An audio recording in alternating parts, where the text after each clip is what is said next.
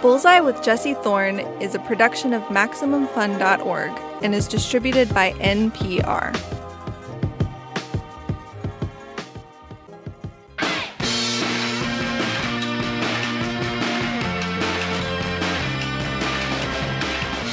It's Bullseye. I'm Jesse Thorn. First up this week, we are replaying my 2019 conversation with John Turturro. He's up for an Emmy for his role as Irving in Severance, the mind bending sci fi office drama. John Turturro is, of course, an acting legend. Lots of directors have actors they like to work with. Turturro is a favorite of both Spike Lee and the Coen brothers.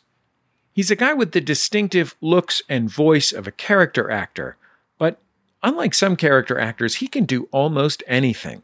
He can play tough, devious, vulnerable, nebbishy, brooding, weird. He is never not himself, but no two roles are ever the same. When I interviewed him, he'd just starred in the movie Gloria Bell, directed by the Chilean filmmaker Sebastian Lelio, kind of an English language remake of his breakthrough 2013 film, Gloria. It's a movie about a relationship between two people who have both already been through a lot. Turturro plays Arnold, a retired Navy officer, divorced, with two grown kids. He stars opposite Julianne Moore, who plays Gloria.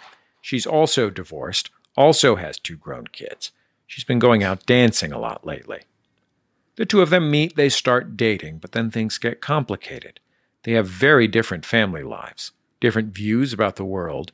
The story gets messy. The performances from both Turturro and Moore keep you transfixed. Here's a bit from the film. This is towards the beginning when Gloria and Arnold go on their first date. I can't get you out of my head. I, I'm really, I'm constantly thinking about you. Just so different. What happened to me with you, I, I thought it was never gonna happen again. My head's still spinning. And Dad was driving me crazy. I mean, I wanted to, but I was too nervous to call you. But I went for it, thank God. So, thank you. Thank you for coming. You're very welcome. John Turturro, welcome to Bullseye. It's great to have you on the show. Thank you. Thanks for having me. So I had this thought while I was watching Gloria Bell, which was, you know, you are an actor who is capable of taking over any scene that you are in, and you're also a very experienced writer and director. And this movie is very much Julianne Moore's movie. Mm-hmm. And I wonder if you consider that when you are preparing for a role like this, that in part, your character, while you're the probably the second lead of the film, is about, as they say, at least in comedy, throwing to Julianne Moore. Well, yes. I mean, I saw the original film, and uh, I thought I, I love the original film that Sebastian Lelio uh, directed and wrote, and uh, I thought the woman was great, but I also thought the man was quite interesting. When he said he was going to, you know, do it again, and that Julianne wanted to do it, I read it. I read the script, and I was a little bit on the fence. And then I spoke to uh, Sebastian, and he told me what he liked about the character. That you know, it's essential that the audience believes that they they have something between them, uh, and that the guy what he loved about the character was that he kept trying.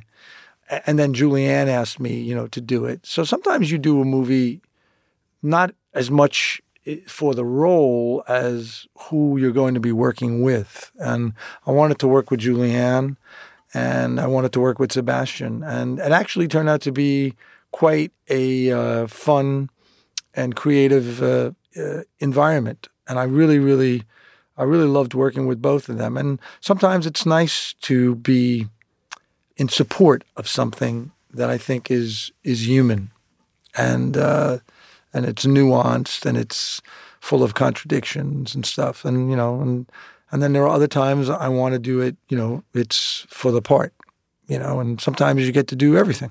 Do you think differently when you are on set acting than when you are on set directing or even on set directing and acting?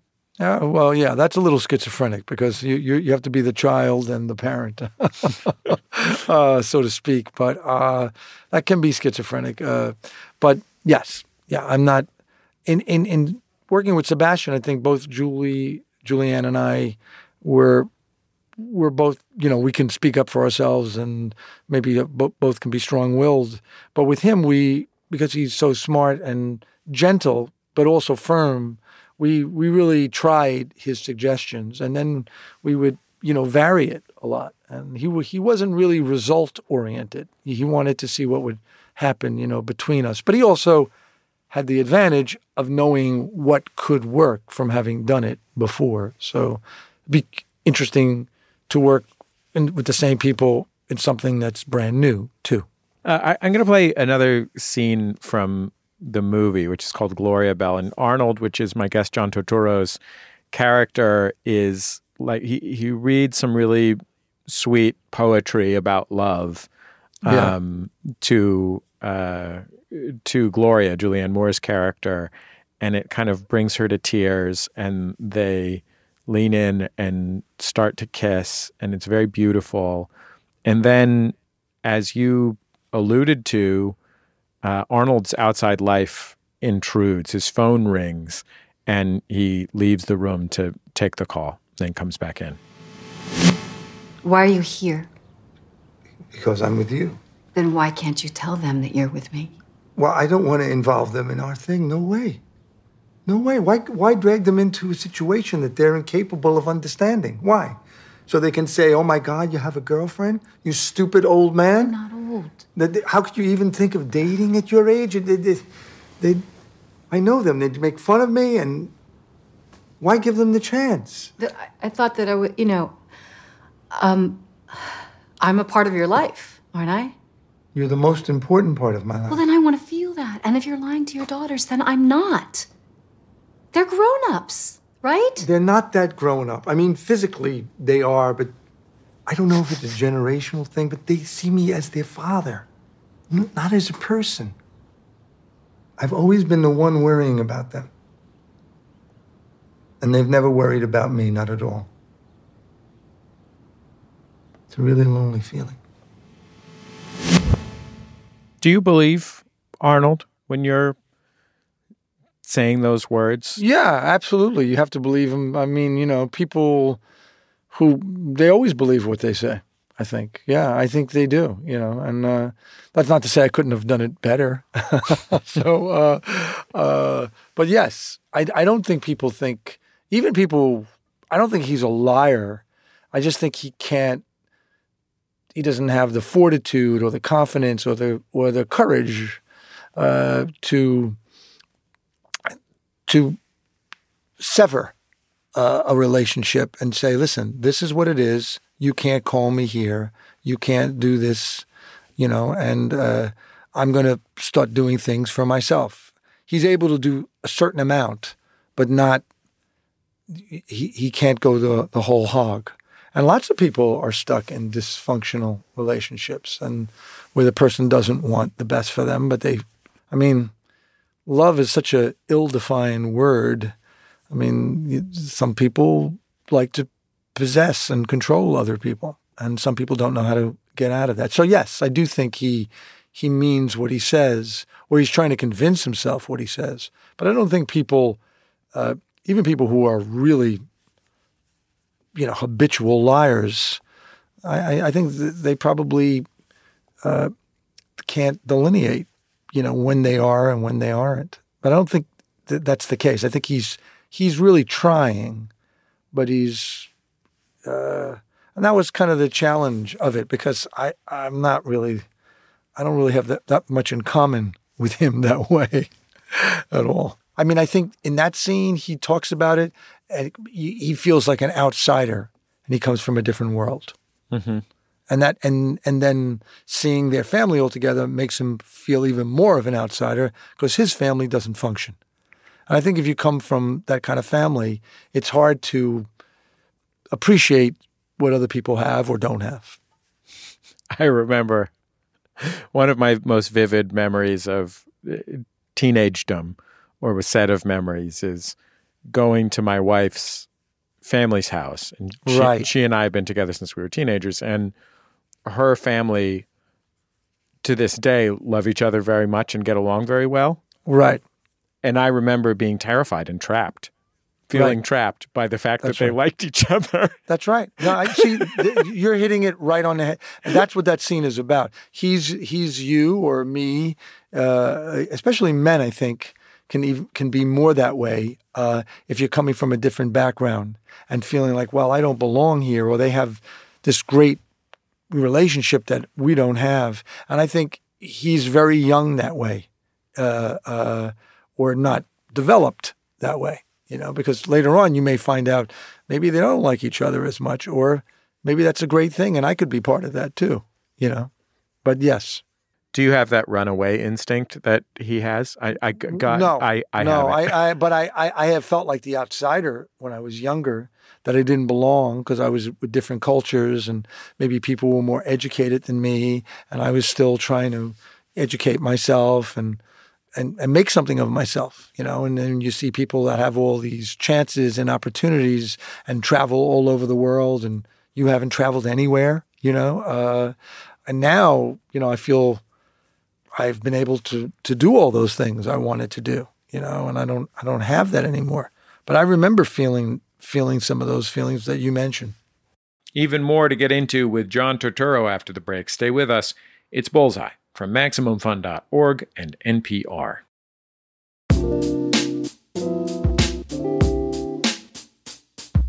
It's Bullseye. I'm Jesse Thorn. If you're just joining us, we are listening back to my conversation with John Turturro. He's an award winning actor who starred in nine Spike Lee films, including Do the Right Thing, four Coen Brothers movies, among many, many more. When I talked with Turturro in 2019, he was starring alongside Julianne Moore in the romantic drama Gloria Bell. These days, he's up for an Emmy for his role as Irving on the acclaimed TV drama Severance. Let's get back into our conversation. Did you feel like an insider or an outsider when you were growing up? Like as a kid? I felt like uh, you know I grew up in a black neighborhood. I moved to Italian, Irish, Jewish neighborhood, and and I, that was much harder for me than the first neighborhood I was in. So I always felt a little bit like an outsider. Yes, I didn't want to go to Catholic school because I didn't feel comfortable. Uh, I think I was right about that. Uh, then I got bussed out to an all black school, junior high school. In in high school, I, I there was a nice mix of people, and I felt a little bit more comfortable. But yes, I did. I, I, I felt like there was a bigger world, and I think my parents helped put that in my mind because they weren't closed minded. Were there places in your life as someone who grew up in a home that was sometimes violent and in a school environment that was sometimes violent? Right. Were there places where you had refuge?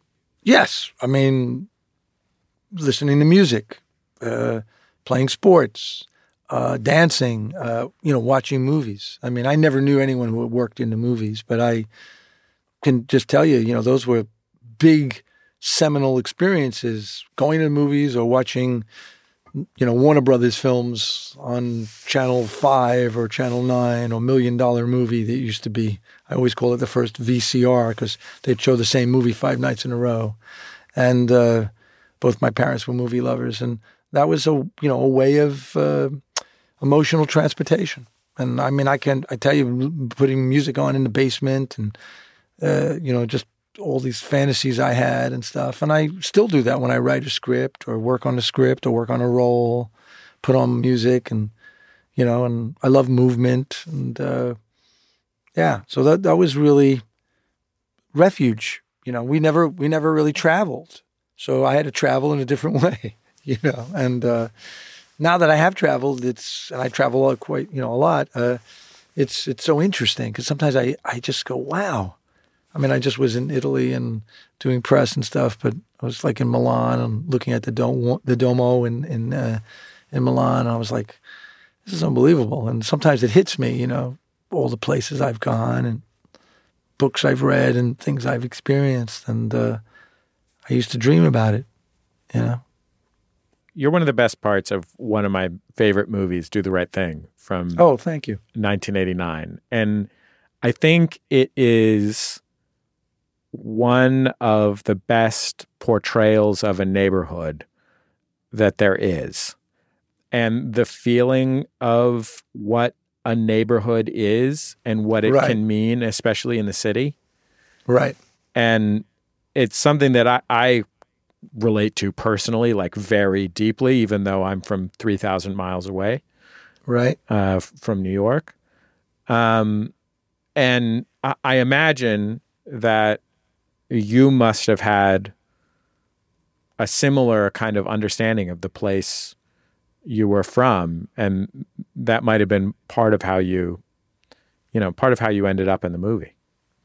Well, I ended up in a movie because Spike had seen me do this movie Five Corners, and he really that John Patrick Shanley wrote, and I did a lot of crazy things, and, and it was a great part. And uh, Yeah, I really just I it. just watched Uh, a scene in which you uh, brought a girl two penguins from the zoo and then killed them with right a stick. I threw my mother out the window and all these things. So uh, That was uh, serious. it's a pretty. It's like sort of a King Kong role, and uh, so when he sent me do the right thing, I'd seen she's got to have it, but you know, I remember the cover. It was this black leather cover, and with gold writing, and uh, it was made in this place called Studio Duplicating because he doesn't type, and they would type your scripts up. Uh, you would hand them in handwritten, and uh, I thought there was something about it that related to what was going on, how I grew up, and uh, we have very, you know, we're, we're born like three weeks apart, same year.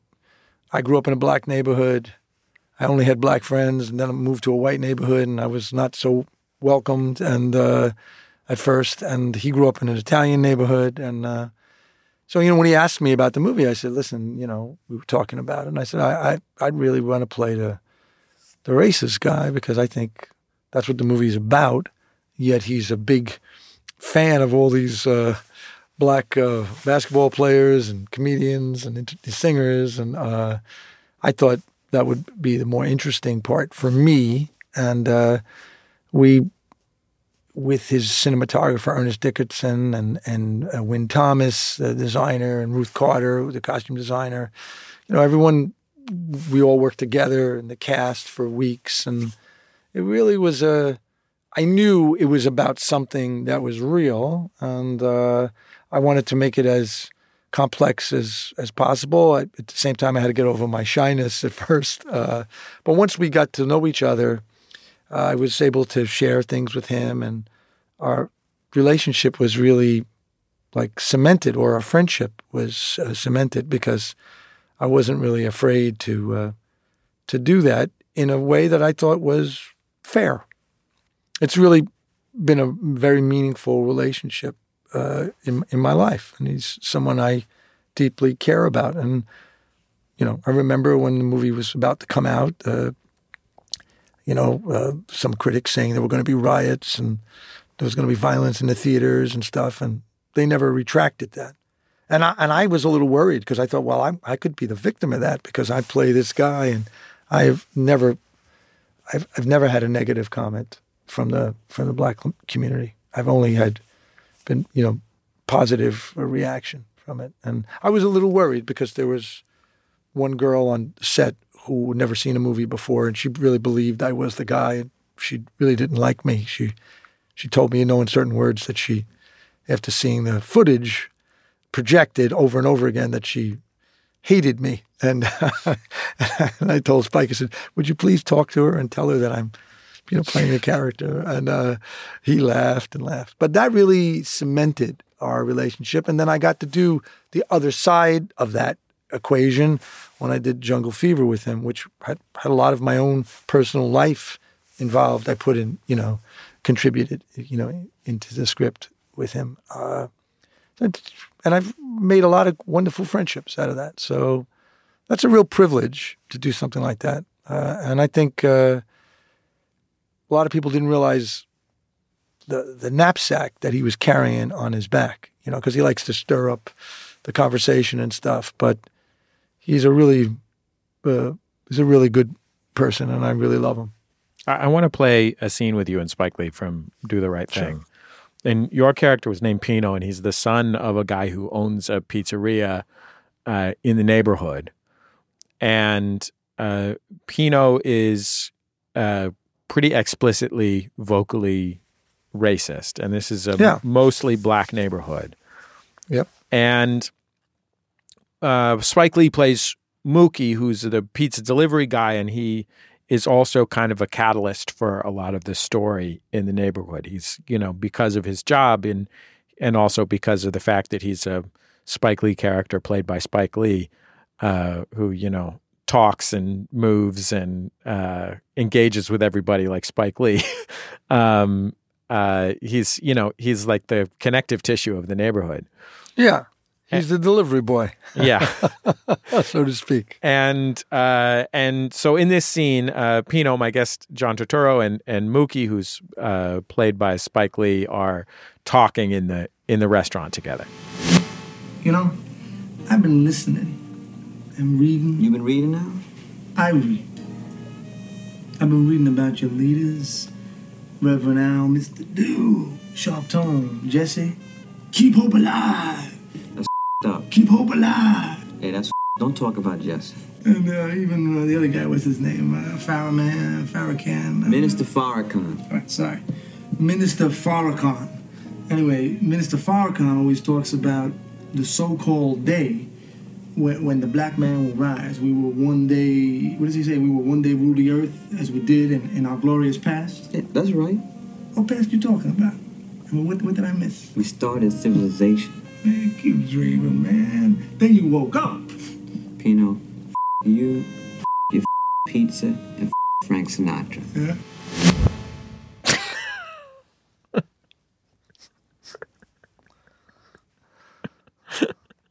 That yeah, Yeah. that's an amazing yeah, Yeah. that you give him. Well, you know, I think that knowledge is the only power of resistance you have to ignorance, to absolutism, to totalitarianism, you know, fascism, whatever you want to say. Knowledge is is everything, and uh, and being able to know people individually and say, okay, well, this person's all from the same group, but I like this person. This person bores me, and this person I'm afraid of. You know, uh, uh, so you need experience, and you need and you and you need knowledge. You know, whether that's reading, but I think you do also need interaction. You know, with that, and I think we're seeing in the world uh, sort of this anti-intellectual movement. You know, and uh, you know where people give you the answers and blame others, uh, and, and it's everything becomes black and white and not gray. And I think that you know we're surrounded by by ignorance, and uh, you know once you peel away certain human layers and you scratch at the scab of humanity, you see all this. You would say primitive, you know, and horrible behavior, which we've seen throughout history. And that's why when you read a writer, say like Primo, Le- Primo Levi, he talks about, you know, the truce between these wars and things that happen. And people have to be constantly civilized or tenderized in some ways. And I think, you know, storytelling uh, can be helpful, uh, but there's a lot of things that can be helpful. Certainly, education is a big thing, and uh, and not being so. I mean, when there was forced integration, that doesn't always work, but you really need interaction with other people to to get to know them, and it's essential. And I think it, we're seeing something in the world that is around us right now, and it it certainly doesn't feel comfortable to me. But I, you know, reminds me of like when when you have a, a demagogue, you know, the first people that are attacked are intellectuals. You know, that's when books are burned, and uh, so this little microcosm of a scene, you know, deals with you know ignorance on a very street level. You know what I mean? But uh, that's something that really interests me, and I've tried to do different projects that that deal with with with these themes because I think they are the major themes. We'll finish up with John Turturro after a quick break. Still to come, the Jesus. We'll talk about his iconic role in The Big Lebowski. It's Bullseye from MaximumFun.org and NPR.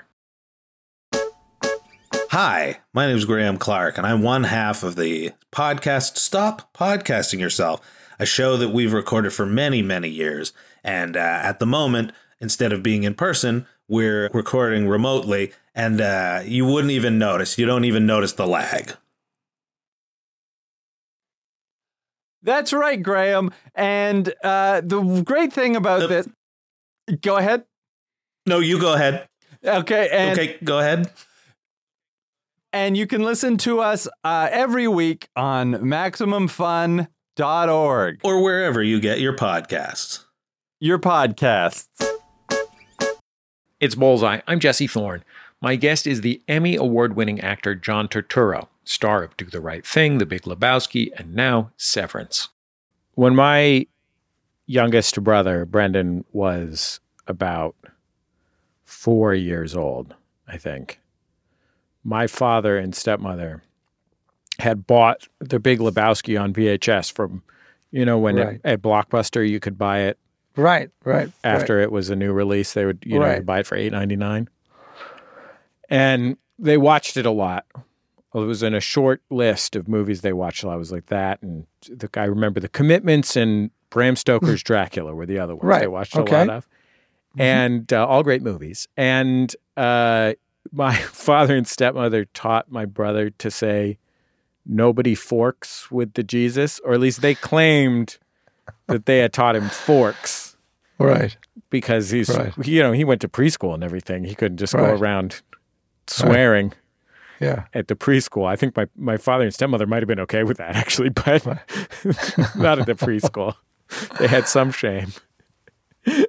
um, when you uh, w- when you got the part i- in that film, you had already worked with. I didn't get the part. I basically I'd done two other movies with them, Miller's Crossing and Barton Fink, and uh, I knew Fran McDormand from Yale Drama School, and they had seen me do a play that they, I played a character at the public that was that inspired that character, and they said, "Oh, you know," they, they were really.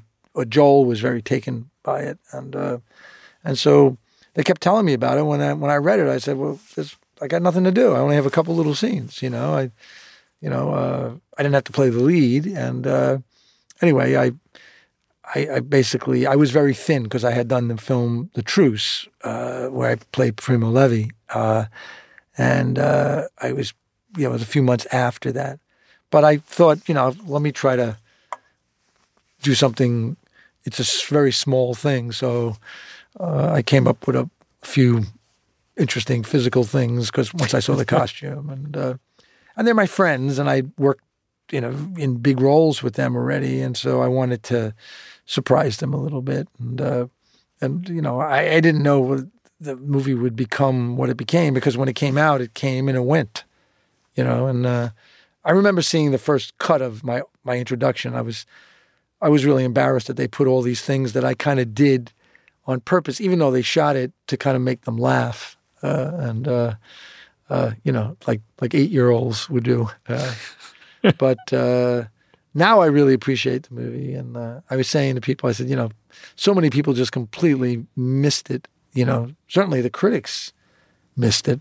You know, uh, but uh, you know, it's it's kind of like a, a philosophy. That film, it's a philosophical comedy. I worked I worked with a dude underneath the city hall, the Civic Center Plaza in San Francisco. I was a Right. I worked for the Department of Elections. And he told me I was just out of college and he was probably 29 Right. and we we were the only guys who were allowed to talk. We would carry around these pallets of votes to be counted. and and he said to me, you know, me and my girlfriend he heard that I liked the Big Lebowski. He said, you know, me and my girlfriend, we quit going to church. I'm like, oh, okay, that's fine, you know, whatever. And he says, yeah, every Sunday morning we wake up, get high, and watch the Big Lebowski. well, you know, this is a strange. It's a it's a, it's a phenomenon. You know, you talk about like all these films that make a lot of money or win all these awards, and the Big Lebowski didn't do any of that. It, it did very well in I think England, and I know it did very well in Italy, but it just goes to show you, you know, when when something has resonance.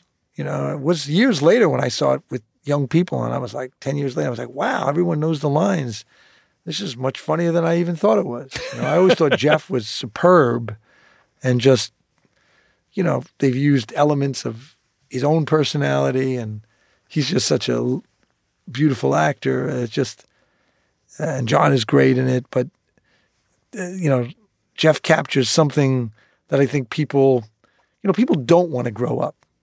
You know, they, you know, there's a part of people that they, they really admire someone who's unambitious, you know, dresses in their bathrobe, and I don't know, but he just it just hit the zeitgeist, and uh, it's very hard for comedies to sustain itself. It usually runs out of steam, and even some of their comedies they've tried. It hasn't been as successful as that, but something about it that is just uh, consistently surprising you what? know, and and human. I think, and I, maybe because it's based on some of their friends, mm-hmm. you know, uh, and that's the truth. Uh, but it's a philosophical outlook.